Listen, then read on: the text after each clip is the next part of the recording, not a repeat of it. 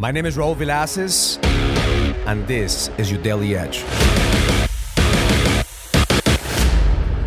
The last couple of days, I had several conversations with men who implemented extreme mastery over emotional fitness. See, emotional fitness is can you withstand life when shit hits the fan? Because anybody could be happy when things are working out. Anybody could be grateful when things are going your way. But when shit hits the fan and life punches you in the face, can you implement emotional fitness to continue to keep on going without missing a beat?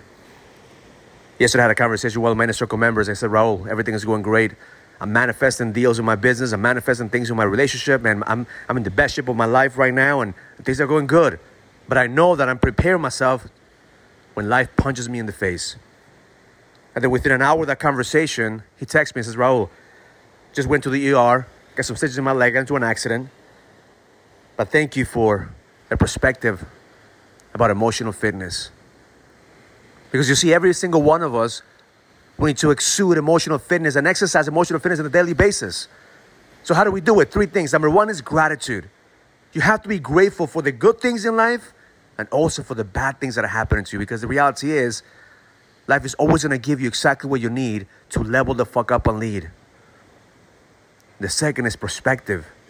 Shit could always be worse.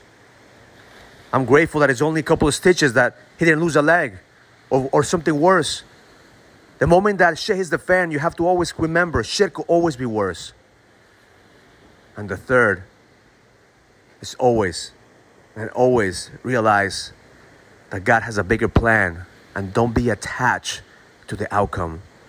Letting go of the outcome is one of the hardest things because we want control as businessmen. We want to control our business, we want to control our lives. But the truth is that life is always under God's control, not yours. So, gratitude, perspective, and letting go the attachment. So, the main three things of emotional fitness. And my intention for you today is whatever is happening in your life, just realize that you're exactly where you need to be. Be grateful for the good and the bad. Have perspective, realizing that shit could always be worse. I know that God is always in control. That you're exactly where you need to be. Stop arguing with reality and thank God that you're here because the best is yet to come. Have an amazing day. Learn it, live it, experience it. Love life. If you're ready to go to the next level, join the challenge to get your edge back.